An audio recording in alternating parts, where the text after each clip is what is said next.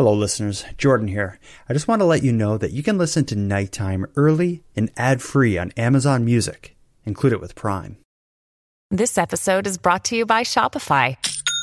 Forget the frustration of picking commerce platforms when you switch your business to Shopify, the global commerce platform that supercharges your selling wherever you sell. With Shopify, you'll harness the same intuitive features, trusted apps, and powerful analytics used by the world's leading brands. Sign up today for your $1 per month trial period at shopify.com slash tech, all lowercase. That's shopify.com slash tech.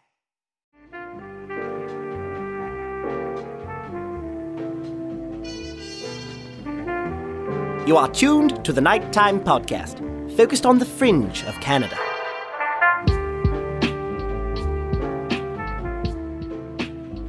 Hello, listeners. In tonight's episode, we're going to dig into one of the stranger and oftentimes darker online subcultures that exist. If you're a regular listener of Nighttime, you're likely already familiar with the concept of an incel. They are the online community made up predominantly of men who define their identity by the fact that they are involuntarily celibate. But as many nighttime listeners also know, the incel subculture doesn't just collect on the internet and wallow in misogyny, self pity, and entitlement. Some members of the incel community have seen their inability to get laid as justification for horrific acts of mass murder. It's twisted, dark, and a very troubling part of the internet, but I think it's also fascinating and well worth exploring here on Nighttime.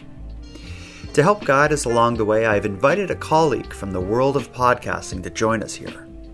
Naama Kates is the host of Incel, a podcast focused specifically on this subculture. So let's get into it. Tonight, in this episode of Nighttime, Naama Kates will give us a guided tour through the world of incels.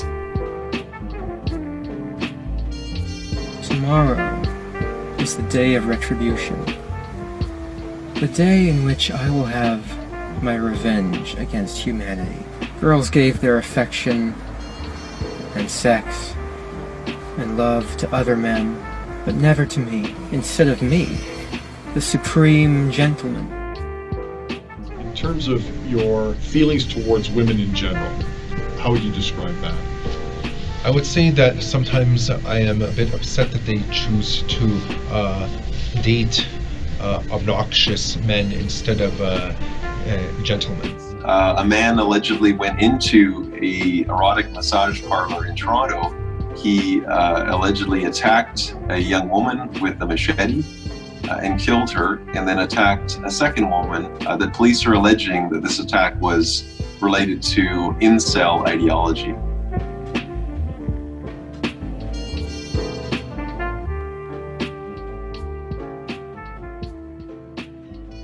Naama Kates, tell me a bit about about you and, and about your show. Uh, basically, um, I have a show called Incel. It's a, it's a podcast. Um, it started more than two years ago now, and I started working on it and thoughts about it maybe three years ago at this point.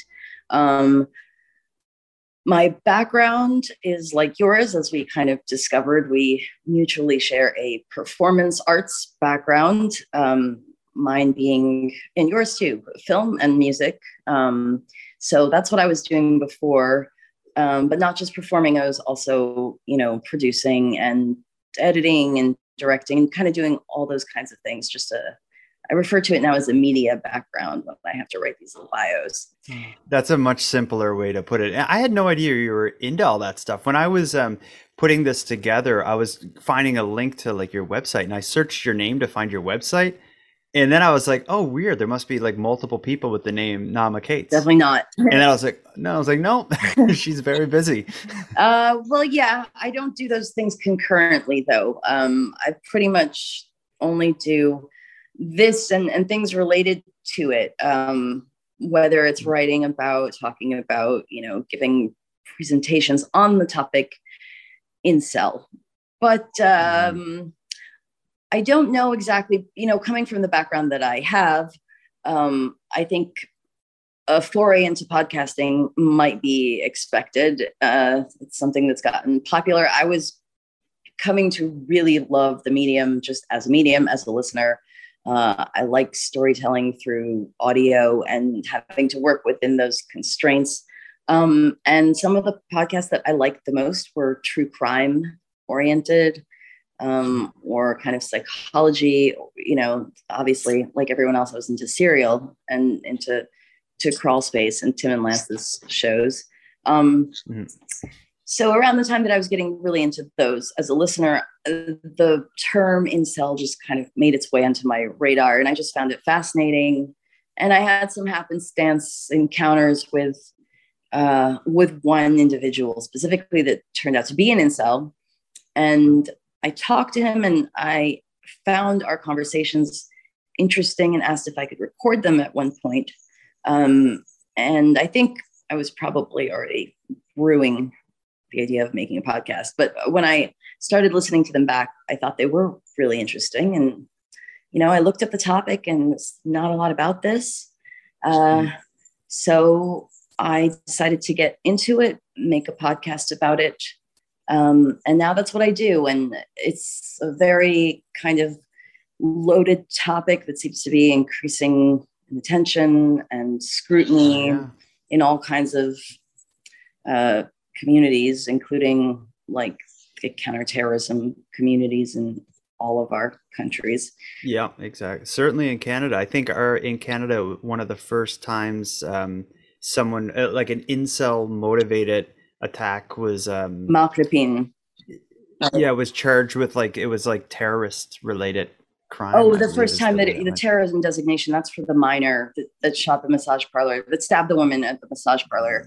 I believe so, yeah. Yeah. Um, well, before we get into the the topic of incels, I guess let's start with with kind of a foundational statement. Uh, I would I would like we know that we know the term incel. We know that it stands for or it's an abbreviated version of in someone who's involuntarily celibate. Mm-hmm you uh, spend a lot more time thinking about the topic than I do. How would you like to a layman if someone's like, "Naama, what's this incel stuff you're always talking about?" How would you describe an, an incel and this whole movement or ideology? You know, people can probably put together that we're not talking about people who might be involuntarily celibate but don't define themselves that way, don't even know of the term, don't know anything about the community. Um, that's not what we're talking about, even though there are those people you know, obviously. Um, but so we're talking about, you know, this self identification. And I would refer to it as a community because it is a group of people that have this thing in common um, and they meet basically and talk to each other uh, online.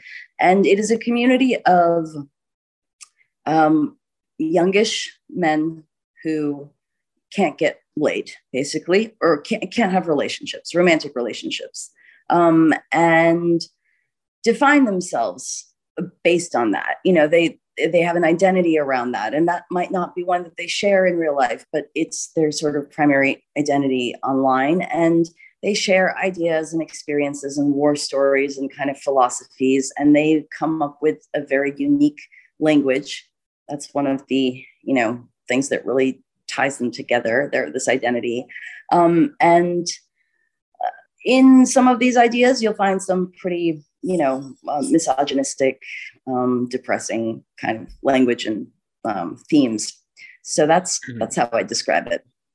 Yeah, and from what I read, like I, I, they also seem to hate men. Like, is it not like Chads and Stacy? Yes. So it's it's almost like it often seems like at least to me as an outsider, when I think of an incel, I'm thinking about the most extreme, like Elliot Rodgers or Alek Minassian, and I'm seeing them being like, you know, the women are evil for not wanting to be with me, and all the other men that are with women are also rotten, and nobody understands it. Like that's kind of the the way I see them, how they view the world, almost. Yeah, they're they're misanthropic and they're antisocial, uh, or at least they present that way online.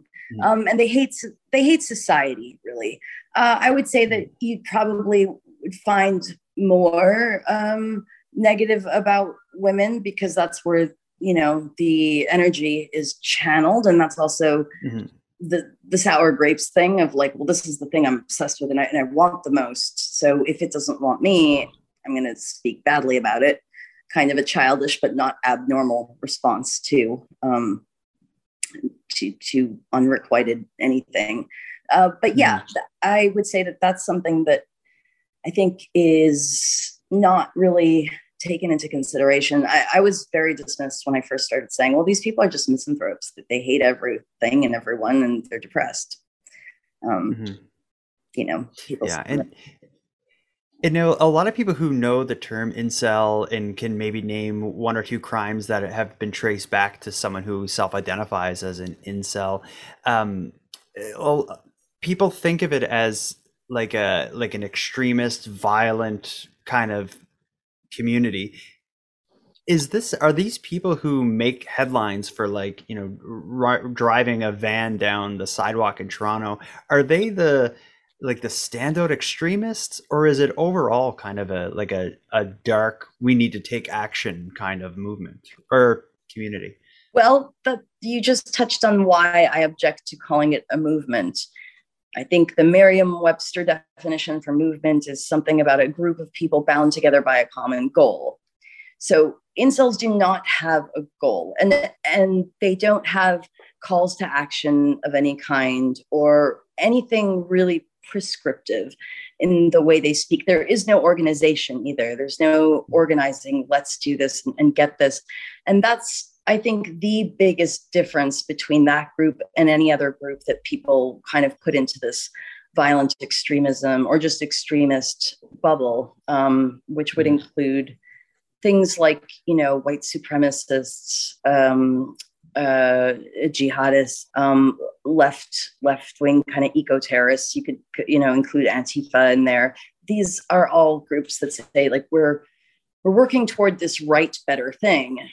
And there is this honor in doing that and pride in being a part of it. And incels have none of that. So that's why I don't think it's accurate to call it um, a movement at all. And uh, to say that, you know, the, the cases that you just named, and, and if I can name all of them if we go through them one by one. Um, a lot of these people didn't even identify as incel. There's all kinds of things um, Minassian, you know, your judge, Justice Anne Molloy, had a very interesting ruling, which we can get into when we get to that uh, crime. But um, the connection, even between the group or the ideology, their ideology, the, the black pill, and anything to do with violence is very weak, um, just across the board. It it is. There's kind of like a panic about it, um, and it's just, you know, the majority of them are just kind of, you know, nerds, honestly. They're, mm-hmm. you know, a lot of a lot of them are very smart, maybe sort of too smart for their own good. They don't have a ton of social experience. They don't have a ton of life experience in general. A lot of them are really shy. You know, they're awkward. There's all kinds of um, stuff that comes up with them. Hmm. Um, it, what surprised me when I was reading about incels is it it started initially like that well at least the term incel started years ago by a woman mm-hmm. and it was a um it wasn't a, like necessarily a negative thing it was more like almost like a uh, support group yeah kind of the plan it seemed uh well yeah that it was that was uh Alana Boltwood, a Canadian woman who I think is now yes. a computer programmer this was in the early 90s, I think. Um, and that was the first usage of that that phrase, that term. She was doing a school project about loneliness, and she called it the Involuntary Celibacy Project. Um, and I think she might have uh, abandoned the initial project. It was like a website. Um, so it sort of got co opted years later um, by a very different group of people. But there were steps along the way. And I would say that, um, you know, her project wasn't negative insofar as loneliness isn't negative, And we can say that it kind of is. And you can say that uh, incels too, um, even though most of what they say is kind of negative and emotionally negative, it's still mostly struggling with the same idea. And I think that the community serves as a support group for some of its members. I don't know if it's a great support group, you know, but I do think that's a big part of its function, and I think that's often mm-hmm. misunderstood. Mm-hmm. Um, speaking of like misunderstood and maybe you viewing incels and this community in a, in a unique light, I, have seen your show in the uh, your your podcast criticized for being or at least appearing to be like sympathetic. Like how do you approach the topic especially like when you're speaking to people who identify as incels? Like why do why would you get the criticism as being like you know how could you be sympathetic of these people well i mean i think that there are a lot of people who have their minds made up about a topic and mm-hmm. don't really listen to my show that are saying that and for the people that are i think that they are of the belief that um, if you i mean if you actually listen to my show episode by episode i there are there are things that guests say that i might not agree with and i don't push back on but i'm certainly not platforming misogyny or saying yeah this is right and when you really mm-hmm. listen to it most of the guests on my show aren't saying anything really hateful about women at all i think i might have had a few episodes out of 60 or so where people have spoken that way and mm-hmm. in that I do push back, but gently. But, uh, you know, first of all, I think a lot of these people have, um, you know, mental health issues. Uh, they are taking a risk and a chance by giving me their their time and their candor. And I don't think that I should be wagging my finger at them or asking them to answer for, you know, something that someone else did five years ago when they have mm-hmm. nothing to do with that. Mm-hmm. Um, and now, aside from having these people on your show and exploring the topic, you know, um, publicly the way you do, I'm assuming like to get access to these people and to learn kind of the way of the incel, you're probably like in some pretty dark corners on the internet. Where, where do these like the the incel community who are discussing and sharing their grief where does this happen? Like where uh, uh, is this like i don't imagine you're on facebook joining a group called incels. No mm-mm, you mm-hmm. certainly aren't or anywhere mm-hmm. on reddit and that was not the case when i started this. That was not the case as recently as a couple years ago or even one year ago. It's just progressively um, reddit has been just systematically banning all of their communities for one reason or another um, but when I started, there were a lot of them on, on Reddit. And in fact, the, the one place that I'd say is the biggest incel community right now is this site called incels.co or incels.is. The, the suffix changes a lot because they'll get their domain pulled for some reason or another. Um, and that was actually made, um, I think, the day after the main uh, subreddit, R Incels, was banned in 2017. Um, so that's kind of an offshoot of that Reddit community, and that's definitely the biggest one.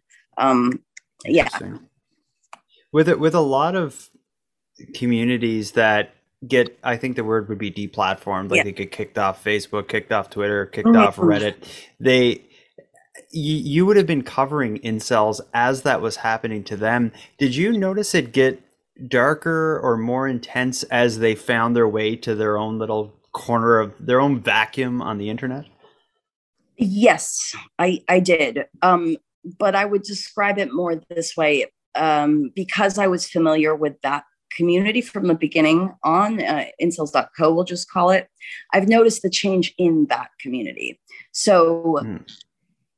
basically, I think one of the issues with with incel communities is they often don't allow non incels or outside voices, and I understand that. Just like feminist spaces might not allow men or whatever, I think it's it's fine. But I do think that when you have a complete lack of you know external voices, then an echo chamber just becomes all the more echoey, and mm-hmm. the more negative stuff it kind of gets regurgitated more and more. There's more gatekeeping. And there's another phenomenon too with deplatforming which is why i'm not really a strong proponent of it at all because um, it sort of cosmetically solves the problem for whatever platform is getting rid of this group. And mm-hmm. maybe when you're talking about total numbers because there's no subreddit anymore, you are going to reduce the total amount of people who are exposed to this material. that supposedly radicalizes them. Um, but you're the more interested and more committed ones will find their way to wherever they're wanting to look. And so that base, then that group becomes kind of more extreme. And it also feeds into like this persecution narrative that exists in a lot of these groups. Um, so I think mm-hmm. it's changed the nature of the community. And a lot of people yeah, disagree. Yeah, it's I I see how it happens though because if if you're like a social media company, you may not want you know a controversial community like using your platform, but the end result is you push these people into a, a, a spot where there's little regulation or moderation mm-hmm. and they're and they're just free to you know um just run it's it's almost yeah yeah it's problematic. Yeah, there's no, uh, you know, you don't hear any outside voices or opinions. And for people that are really concerned about the threat posed by incels that, that think they're going to commit violent crimes, then you're also, you know, you also can't monitor uh, these groups as well. You know, from a law enforcement perspective, on Reddit, mm. it's hmm. pretty easy to, you know, attach some kind of account name to an actual person if you're law enforcement, not so much on a private, you know, dot .is site. Mm-hmm. Now, before we get into some of the more notable stories that are adjacent to incel in some way, I just I have to ask: is as like as a, a woman who is infiltrating or at least rubbing elbows in a community that's mainly seen to be um, made up of misogynistic men. Like, how is like I'm a, that must have been difficult. Like, what is that like? You know, it wasn't that difficult. Uh, people are very different one on one than they are in groups. There's, mm-hmm. uh, I haven't put myself in a position where I am interfacing with a group. You know, I don't have mm-hmm. an account on their sites, for instance. I didn't infiltrate. You know, it's been pitched that way sometimes. Like to tease the show or whatever to make it sound more exciting. But uh, I didn't actually do that. I, have seen um, writers and you know people that are trying to do this now talk about how they infiltrated the community for 18 months or something. And it's ridiculous because, first of all, it is on the open web, this content, you know, and so you're not really going to learn that much more by assuming an identity rather than just by lurking and reading. Um, I find I learn a lot more by just being transparent and not infiltrating anything. Um, but yeah, you know, I, I don't, I, I feel like if I did have an account or something like that, um, if I was doing something different than a podcast, maybe YouTube, maybe this is another reason I don't really do that. Um, is I feel like just the trolls and the haters. I, am sure I could take it by now. I've gotten plenty of it, but you know, in as a group with the group think and all of that, um, I think that it it would be a little bit more difficult. I'm talking to individuals one on one, most of whom I would say one of the main features is feeling um, like they're not recognized in a way for their mm-hmm. intelligence or something like, you know, they're not no- noted or they're unseen. And so they want their stories to be told. And I give them an opportunity to do that. And after a little bit of time, they realize that I wasn't trying to misrepresent them in any way and actually mm-hmm. doing the unthinkable and just letting them talk. Uh-huh. Yeah. Speaking of that, what what has the reaction from that community been of your podcast? Because it seems like very few people are off are, are telling the story of the community as a whole. It's more so covering the individuals. Like how how have the incel community reacted to you doing what you do? Um, I'm sure it's been very mixed. Um, I do think that the more time that goes by and the more they see that I'm sticking to this line and, not turning all of a sudden, um, maybe that helps a little bit. There is distrust and there is paranoia all the time. It's a group that kind of has a lot of that to begin with. Um, and then also, they even have like rules on their forums that you'd be banned for i think it's called foid worship or simping or something so even saying something too positive about like any kind of female is not really allowed. So, you know, I'm not expecting to get like a lot of overt uh incel praise in their spaces. And I don't look for that and I don't look at that. I know that there's probably been a lot of negative stuff on there and I just avoid it. There's just no no point. But I don't I haven't had to look for a guest for a really long time. A lot of them are reaching out to me all the time. So, you know, I know that um in that respect, individually they will let me know that they appreciate it. It's Kaley Cuoco for Priceline. Ready to go to your happy place for a happy price? Well, why didn't you say so? Just download the Priceline app right now and save up to 60% on hotels. So, whether it's Cousin Kevin's Kazoo concert in Kansas City, go Kevin, or Becky's Bachelorette Bash in Bermuda, you never have to miss a trip ever again. So, download the Priceline app today. Your savings are waiting. Go to your happy place for a happy price. Go to your happy price, Priceline. Well, let's move on to some of the more notable stories. So let's let's start with this. Is I, I get that incels and the the the community has been around, as we said, for years since the, with the Canadian woman starting it. But when what was the first event that put that on the map of like you know a mainstream issue? Was it Elliot Rogers in the United States? Yeah. Or? Um, mm-hmm. I, and I still I still wouldn't say it's uh mainstream. There's still lots of people don't know anything about it, but like in, into the mm-hmm. mainstream mm-hmm. media, yeah, that was uh, Elliot Rodger. And really, the Alana Boltwood, the initial kind of coinage of the term, doesn't have that much to do with the community we're talking about today. They just kind of took the, the term.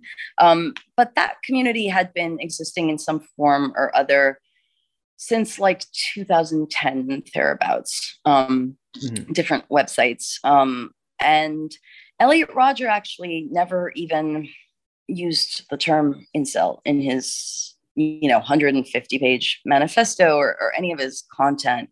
Um, he didn't call himself that. He did spend a little bit of time in one of the proto incel kind of websites and didn't like it. So that was actually media very much that made that connection really? and mm-hmm. told that narrative. Well, yeah well, I think um, in Elliot Rogers' case, we can talk a bit about the details of what he did. But one of the things was he made a lot of like um, almost like a video diary where he'd be sitting in his sports car mm-hmm. just with his camera in like selfie mode, just talking to the camera. Yeah. And uh, when you think of an incel and the issues they have with society, specifically with women, that Elliot Rogers was just obsessed with that. So he would yeah. just be ranting about like I'm a good person, women don't like me, they won't be in a relationship with me, they're with these useless guys.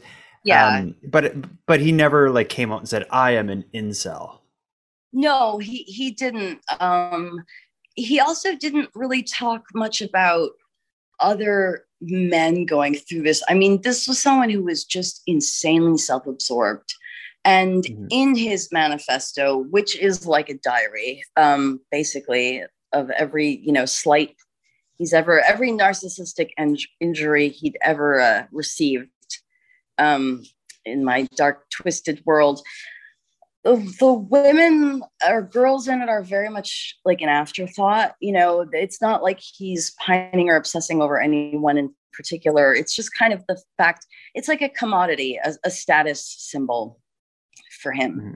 And he's much more interested in comparing himself with other men and his male friendships. Um, but the women represent something to him that they should be interested in him. Uh, and so I think that was kind of like his his measure of self worth, and the fact that they wouldn't be was just unacceptable to him. Mm-hmm. And he he was in Elliot Rodger. Roughly, what was the date that he did his the shooting spree? It was um, May twenty something, uh, twenty fourteen.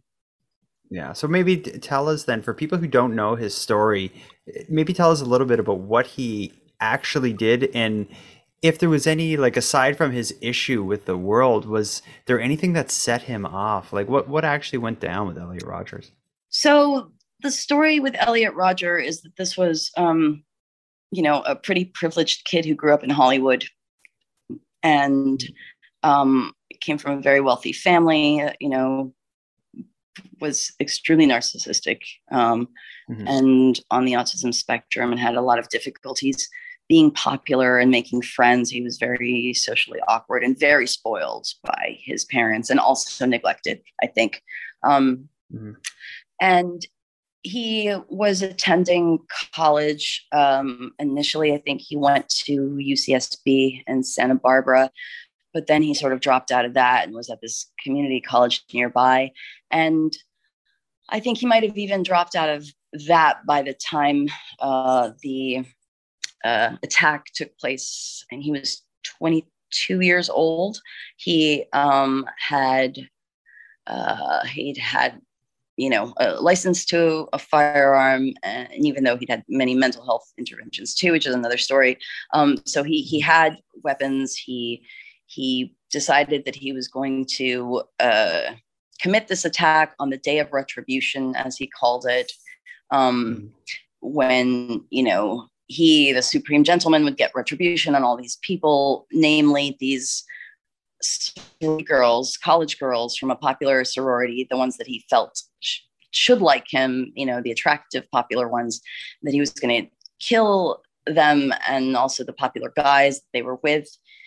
He ended up um, stabbing his roommate um, in his apartment when he left and taking, you know, his uh, gun and ammunition with him uh, driving down to a popular like college bar street and just kind of shooting uh, indiscriminately at, at people in the street before killing From his car window, right? Like out of his car window.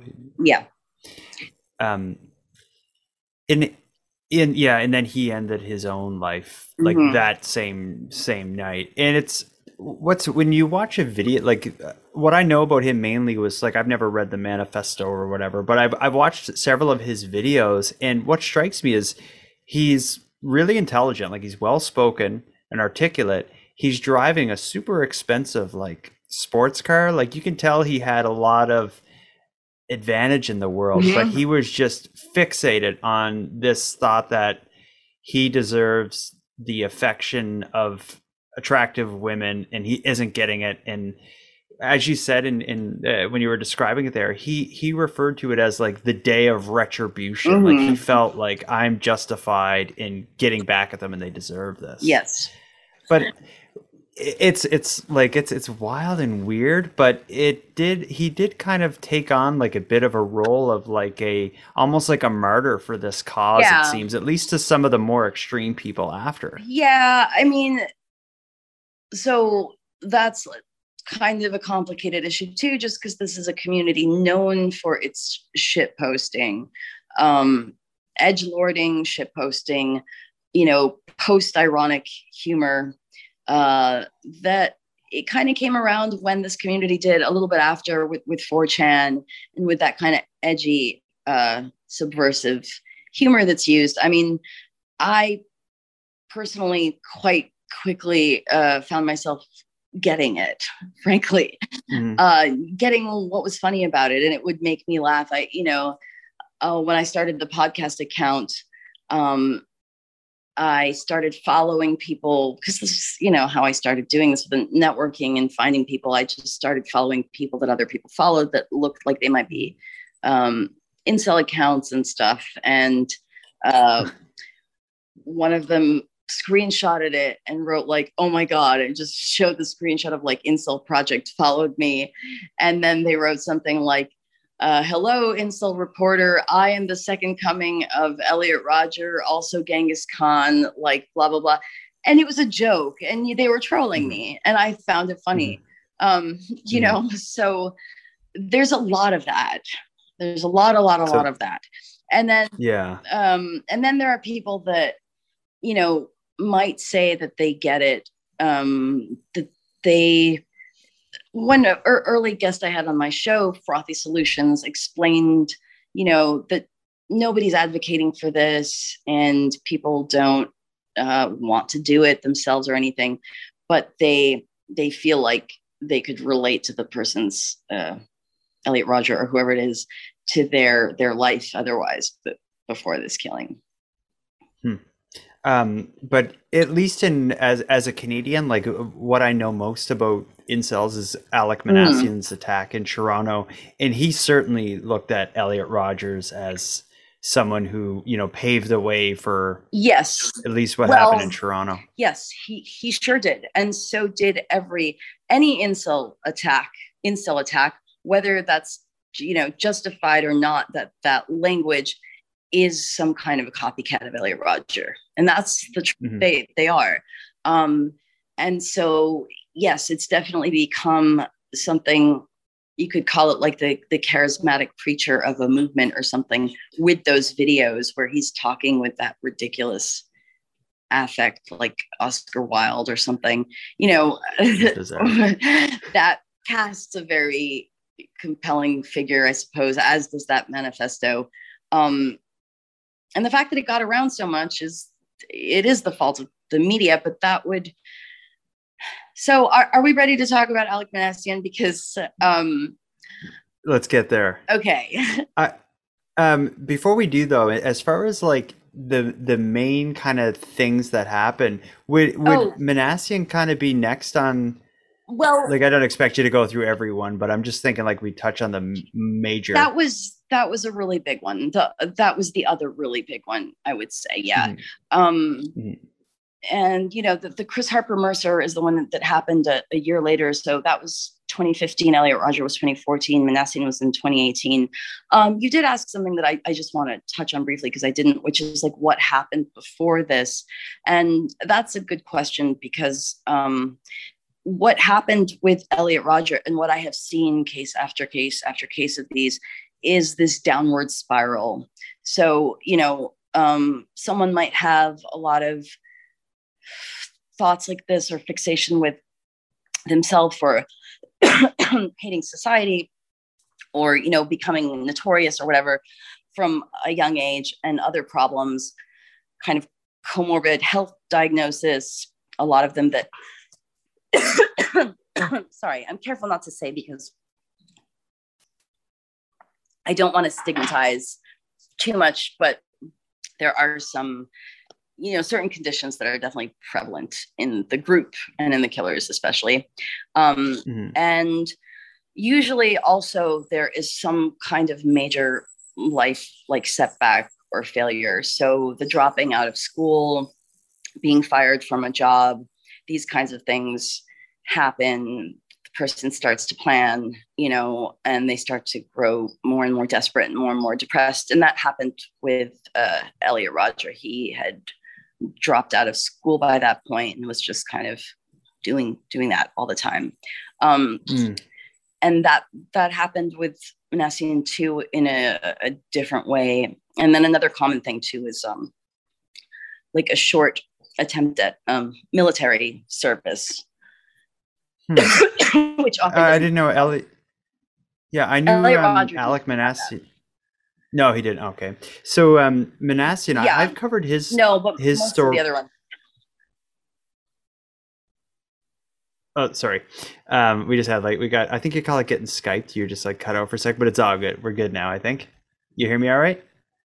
Yeah. Mhm. All right, cool. So with um when with when Minassian did what he did in Toronto, that was huge news across Canada, like a major city that everybody in Canada knows Toronto, of course. Was it was it as big of a story in the United States where you are? That was a huge story everywhere, I think. I mean, you know, by that point I was also already doing this kind of art. So Oh yeah. you know my uh, it was an insanely huge story for me um but i think it was a really big story everywhere Mhm. um yeah.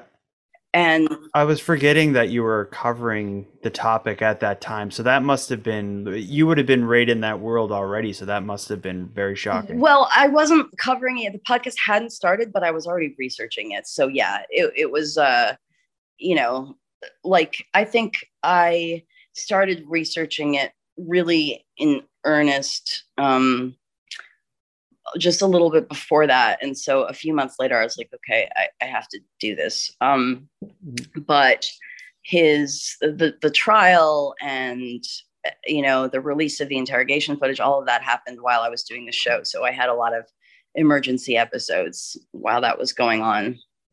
I bet. Yeah. So on where elliot rogers um his attack involved driving around shooting people people who listen to my show will know Minassian's story where he rented a van and used that as as a weapon which uh, for one the connection to the, the incel community makes that notable and interesting, but even just the nature of that style of attack and the horror that that would unleash on a on a city is just so so shocking. Like I'm I'm thinking no matter what world you're in, that would be a big, you know, yeah. shocking story. But how was it how was it perceived in, you know, the incel community for a member, a self-identified member of that community to take that extreme of a step?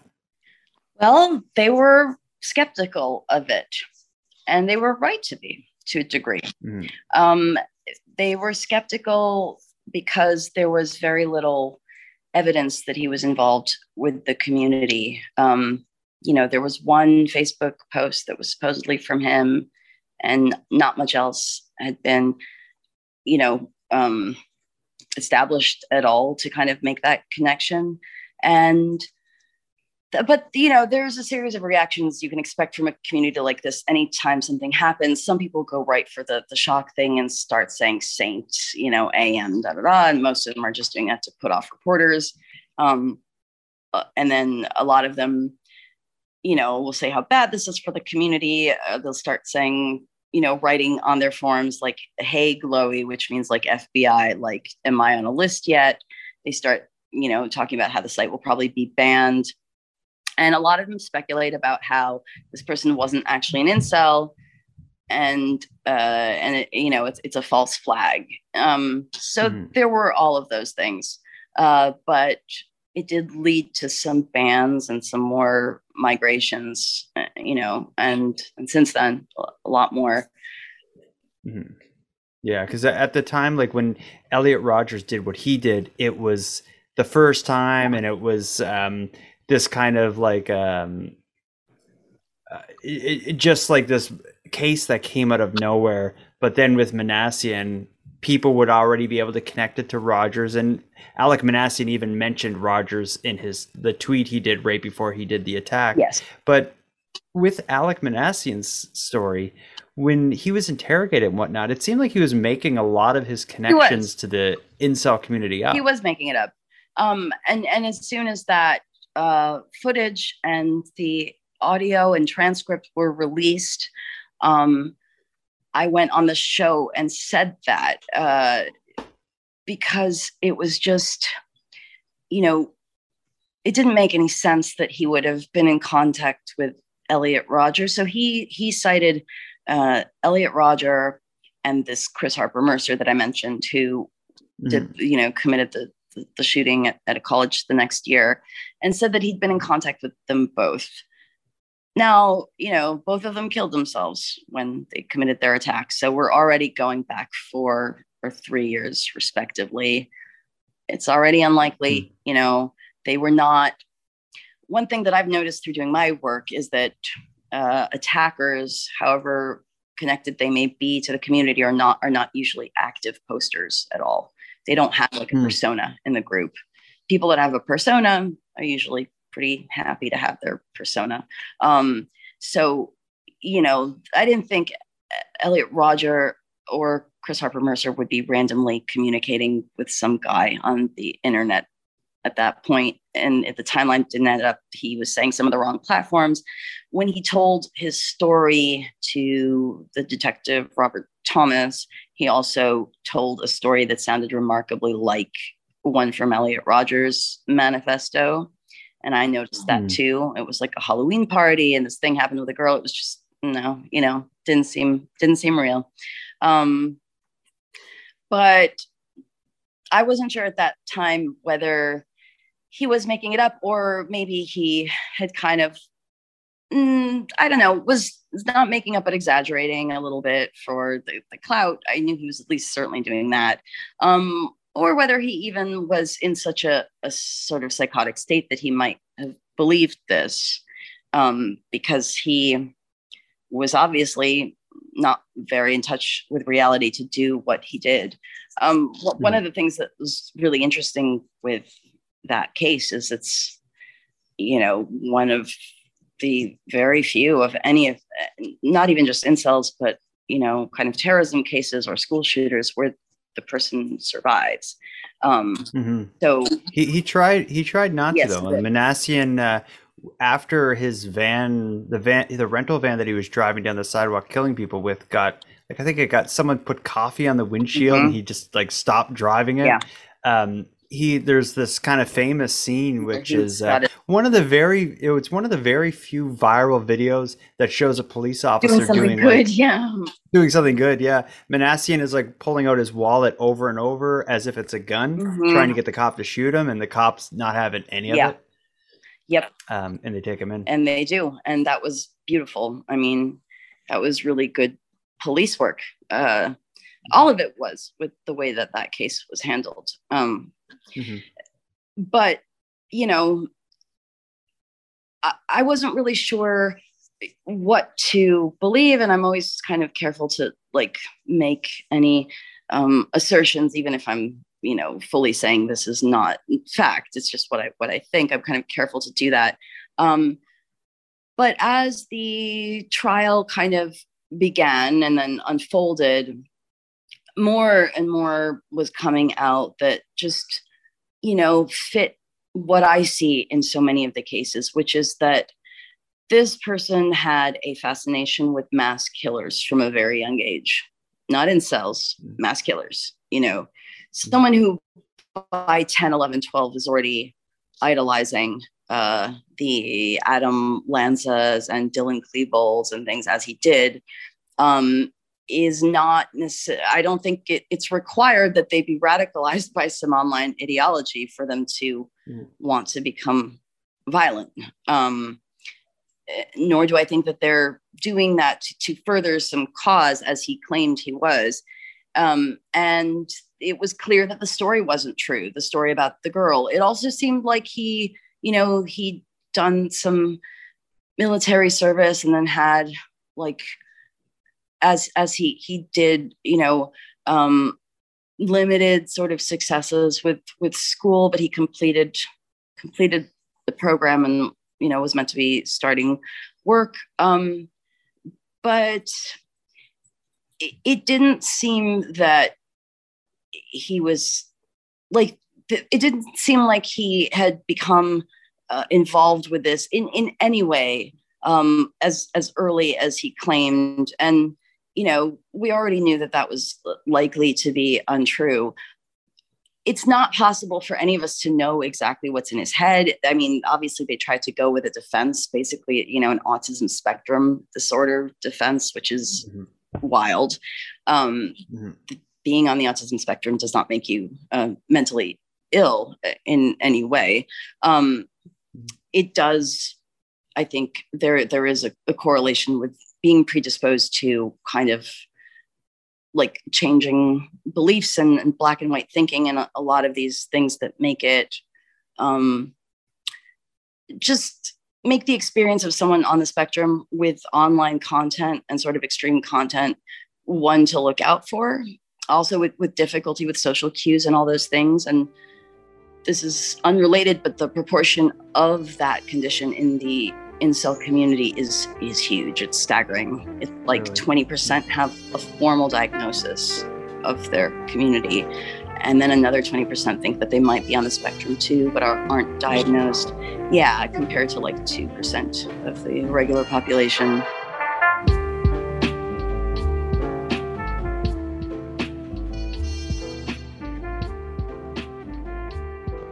terrorism generally would imply like a you know a political ideological thing but it seems like most of these incel attacks it's not like they're out to you know um further the cause it more seems to be just like an explosion of angst and anger and- Yes, one hundred percent. That is what it is. It's personal.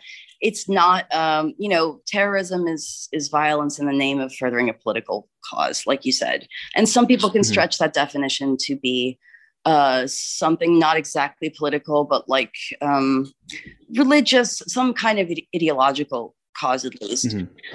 And this isn't that, you know, the the, whole, uh, you know, Minassian said something about the beta uprising um, or the incel rebellion, and he was just parroting from Elliot Rodger and Chris Harper Mercer in a really exaggerated way. But that is not a real cause, you know, Mhm. uh, not for anyone who's, you know, even slightly attached to reality is killing even let's say they got 50 people women or whatever going to revolutionize the way that society is and give incels their pick of women you know that's not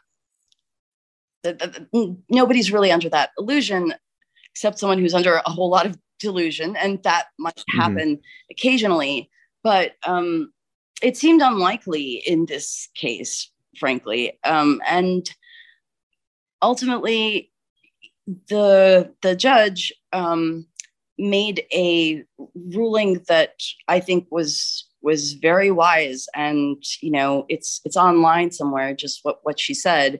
Um, because there was a lot of talk about whether this was terrorism and whether being an incel had to do with it. And she ultimately after reviewing all the evidence said you know um, two things that were notable. One was like this is a this is a uh, a, a killer. This man is a murderer who who has autism not an autistic killer. And um i'm not even going to consider the insult angle in my decision because i believe this young man wants notoriety and is using that to get more of it. And i think Wow. that was very wise. And very um you know good ruling uh, to date Mhm. the only i know that the terrorism designation didn't happen because to date the only first and only person who's been charged with terrorism for anything other than you know islamist extremism in canada is this minor that committed the uh, Sudbury massage parlor stabbing. Yeah, and, and when did that happen in uh, in relation to Minassian? Was it like a year later? A year or two, yeah, it was like a year and a half Mhm. later. I think in the winter of 2020. In that one, that case I- is one where, like in Canada, it was covered what what had happened, but very little. because it's a minor, I think, and I, I think, yeah, I think it's partially because it's it's a minor, so they can't release um, any details about him, uh, the Mhm. suspect that, that did it, and he's also still alive, so there is a trial pending. So I think it's mostly for legal reasons. Mhm. Okay, but in in short, like what we know is that he had a connection with the incel community, and he went to like a massage parlor. Yes, but we don't know what that connection is at, at all. We don't know what that means. I mean, at this point, I'm skeptical of, uh, you know, I do believe that police to have gone as far as given this a terrorism designation, um, there has got to be something there. But, uh, but I don't know what that is because, um, you know, in the UK, that there was just a shooting, the first mass shooting in over 10 years in the UK in August, um, with this Plymouth uh, shooter, Jake Davison, that I, I've written a lot about and talked a lot about. And um, those stories started coming out out of the media like immediately that this is like an incel killer. And when I looked into it, you know, this was someone that obviously knew what incels were and related to them, but didn't even define himself as one. He was also on like anti-incel communities, um, but yet they were saying this killing was motivated by incel ideology. Even though the police uh, right away said, you know, we don't think this has anything to do with terrorism. This seems like a domestic incident. Um, and that's what they ultimately ruled, despite the public pressure to look at it as an incel killing. Uh, So, you know, we don't know what that connection was. Interesting. Well, do you know with the the child or the minor or whatever in Ontario in Toronto? Do you know when that case will be heard? Like, do you know what the dates are, or like when we're expecting to learn more about what happened with that stabbing? I don't know. Um, Okay. I guess even if there was a date plan, that it'd all be thrown up in the air because of COVID Yeah. anyway. Everything's different now. and also these cases take uh, you know i mean Minassians just happened uh, not even a year ago, and that was from 2018. When it's this big of a case, the lawyers push for a Mm-hmm. lot of continuances, and it gets delayed and delayed. Uh, and the more serious the charge is, the more complicated it's going to be. So if if they're throwing terrorism in there, Yeah. that's going to be a big deal. Yeah. Um. So it'll it'll be a ways away. So, eh, are there any other like um major incel kind of moments or crimes or topics that we that we didn't get into that I that I don't know about? Um, well, mm, I guess you know the Plymouth thing was pretty big. Uh, that that Mhm. just happened. That sort of put it back on the map for everyone again. Um, a lot of pressure, you know, to label incels a, terrorist group. Um, it, I guess that that's kind of one of the the features between I, I would say that that Minassian and and and Elliot Rodger so far are the biggest cases. Um, interestingly, I think a case that I just covered for the show um, that certainly happened way before there was a term like incel, but definitely would have been called one today was also in Canada uh, in Montreal. It was the Montreal massacre. Mm. Um, so I just had someone on the show whose cousin was was killed in that attack. Oh, Yeah. really? Wow. Yeah. Mhm. was- We're we're talking about uh, L'École Polytechnique. Yep. Mhm. So Yeah, and and that involved someone who went uh, into an, uh, an a woman's engineering school, and he it was a um, co-ed a co-ed school. oh yes, it was a Men co-ed the school, but he made on the the- men Yeah. yeah, and he made the men leave the classroom so he could be alone with the women to attack. Yes. Um. Yeah. Certainly the incel vibe. Yeah. Mhm. It's like the Wow. form of the uh, incel attacker. hmm Yeah, I guess like because since the idea of incel is a new thing, you can almost look back at some of these stories through a different lens, and I, I never would have considered that with Polytechnic. I would have just saw it as misogynistic, but there's a very fine line it seems between misogynistic Well, and incel. Thing. Like, are any of these attacks really motivated by incel ideology? My expert opinion is is no, not really. Um, is that these are people with a whole host of problems and coming across this content probably didn't help but um, Mhm. I don't think it's it's creating killers. So I think someone who who hates people and hates women and has a huge problem with women and doesn't have a girlfriend and has nothing to live for um, is and and would commit an attack like that is likely to be an incel, but it's not because of being one or calling themselves that that they are committing the attack. Mhm. You know, with we we just talked about a lot of the darker moments and aspects of the incel community. Is there any positivity? Like, have you ever found them, you know, trying to support each other in game plan? Like, we're going to improve your ability to communicate, and we're going to get you someone. Like, does that happen too? Yeah, oh yeah, it definitely does. Um, you know, and even though they have this rule about like no non-incels allowed on the site, they they still maintain their connections with each other when one of them quote unquote ascends, which is their word for, you know, uh ascending out of inceldom um by It- having sex or having a girlfriend or something. Very video So they're not, that's not frowned upon. Like if, if an incel, like if someone who identifies as incel, all of a sudden isn't coming around because they met a, a girl or whatever, people are okay with that. Uh, well, they they can't come around anymore to their official spaces because they're not incel. But um, but people are happy for them. You know, Okay. I've uh, tweeted. There's the occasional incel that will ascend and will tweet about it, and I retweet it, and you see hundreds of comments supporting them. Some of them will say things like, like "Good luck, see you here next week, bro." Just kidding, haha. You know, stuff like that. um, and they Okay. they also have you know this idea of looks maxing and, and looks max forum it's like a counterpart forum which focuses on self-improvement uh you know physically um gym maxing is one of the ways uh but you know actual self-improvement of oneself while it's not really a big theme within their spaces uh, online because you know that's seen maybe as like victim blaming a little bit or like minimizing problems. Um, individual incels tons that have been on my show have given that kind of advice and have talked about how important it is to find meaning and purpose in your life not for the sake of ascending or finding a you know a, a girlfriend or something but just to have it.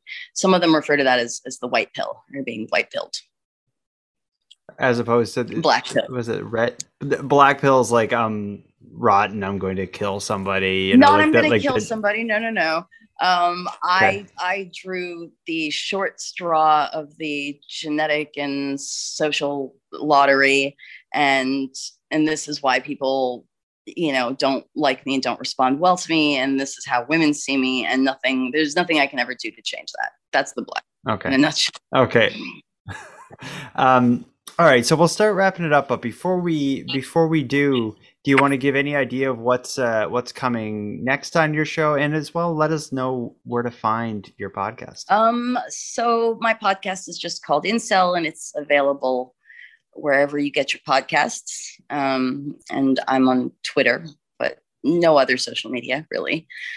I've I've learned that. I was surprised by that. You have a like a big Facebook page, but you just don't use it. I it. haven't touched it in like It's more like music themed. Anyway, I saw it and I was like, oh, she's on Facebook, and then I'm like, oh wait, this is old. yeah, yeah. I mean, I just don't like Facebook. I, I have a personal Facebook page too, and I just don't I don't use it. Don't like it.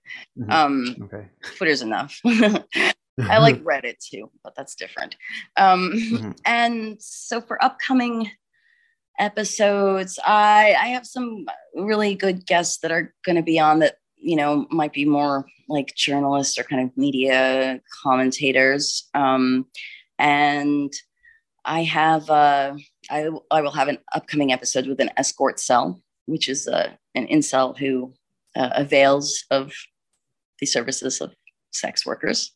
But oh, e- ex- explain that escort cell instead of incel. Does that mean they're an incel, but they have had sex a bunch with escorts? They have sex. Yes, they have had or or do have sex, but with escorts. And since it's not someone you know choosing them, then it doesn't make them not incel anymore. Even though they're they're not celibate anymore, but you know they still meet the criteria.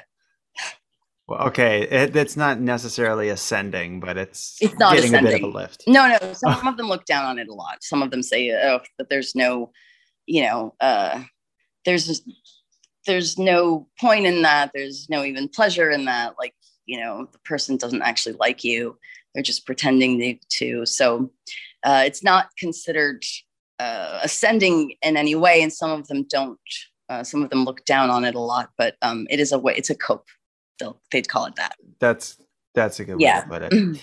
Um, I would. So you said you're having someone who is an escort cell in the future on the show. That will be uh, an interesting thing to hear. Yeah, that's just one I have coming down the, the pipeline. I've got a lot of them, um, you know, sort of waiting to be edited and fired off.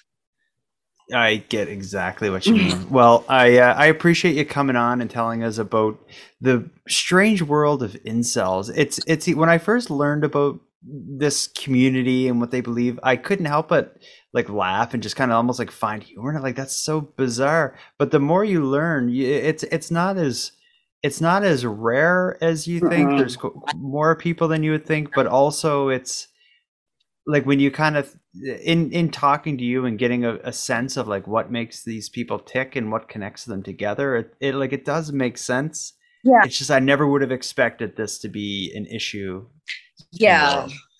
Yeah. But I mean, that that's kind of a, a testament to the, the time that we're living in and I guess how much pressure there is for everyone to kind of fit in, in with social media and all of that and how disconnected people are from each other too. yeah and i should have mentioned this earlier but you did bring up the idea that there's possibly even more incels now because of the pandemic but just um with the way the world is now, it would be very hard to meet people and date, and people are spending more time online. So this is almost like the golden age for inceldom. Yeah. it's gonna be, it, it's you're sitting at home with nothing to do except go on the internet. Yeah, exactly. It really is hmm. true, and a lot of people are meeting online. You know, and that comes with with its whole host of of problems for a certain type of person.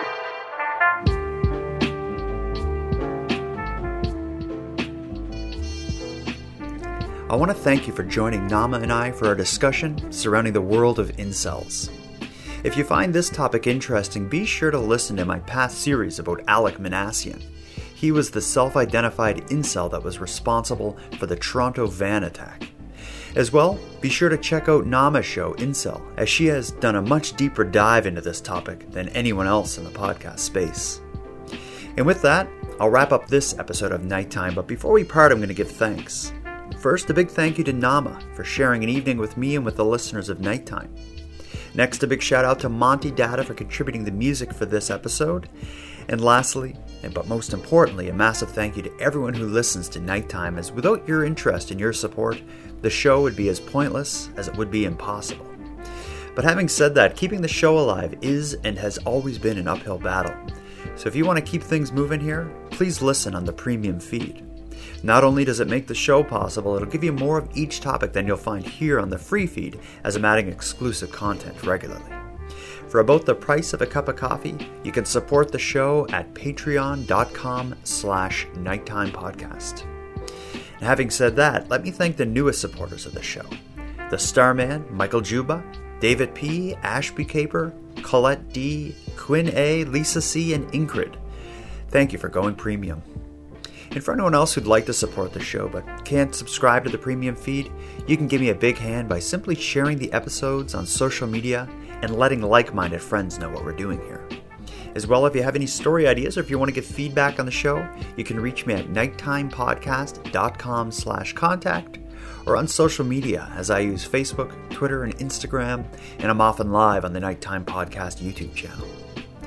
So until next time, take care of each other, hug your loved ones tight, and let me know if you see anything weird.